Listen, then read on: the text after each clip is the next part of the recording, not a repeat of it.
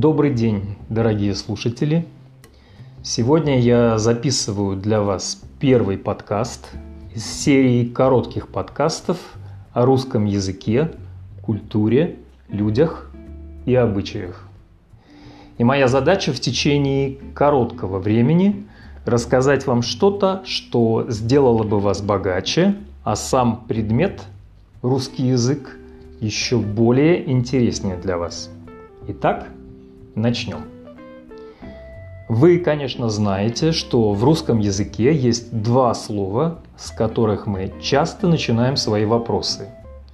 Я имею в виду слова «когда» и «как». И у меня к вам тоже есть вопрос. А могут ли эти два слова встретиться в предложении? Ну, те из вас, кто давно уже изучает русский язык, наверняка готовы меня тут же разочаровать. Вы скажете, Андрей, ну конечно.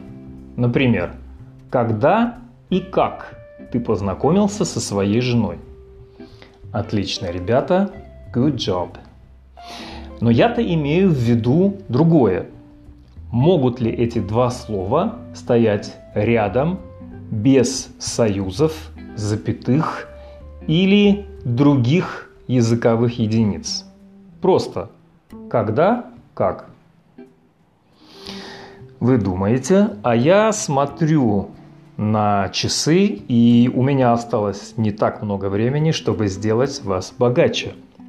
Так вот, ответ – да, могут. Представим ситуацию. Вы ничего не знаете о том, какие напитки я предпочитаю. И вы задаете мне вопрос.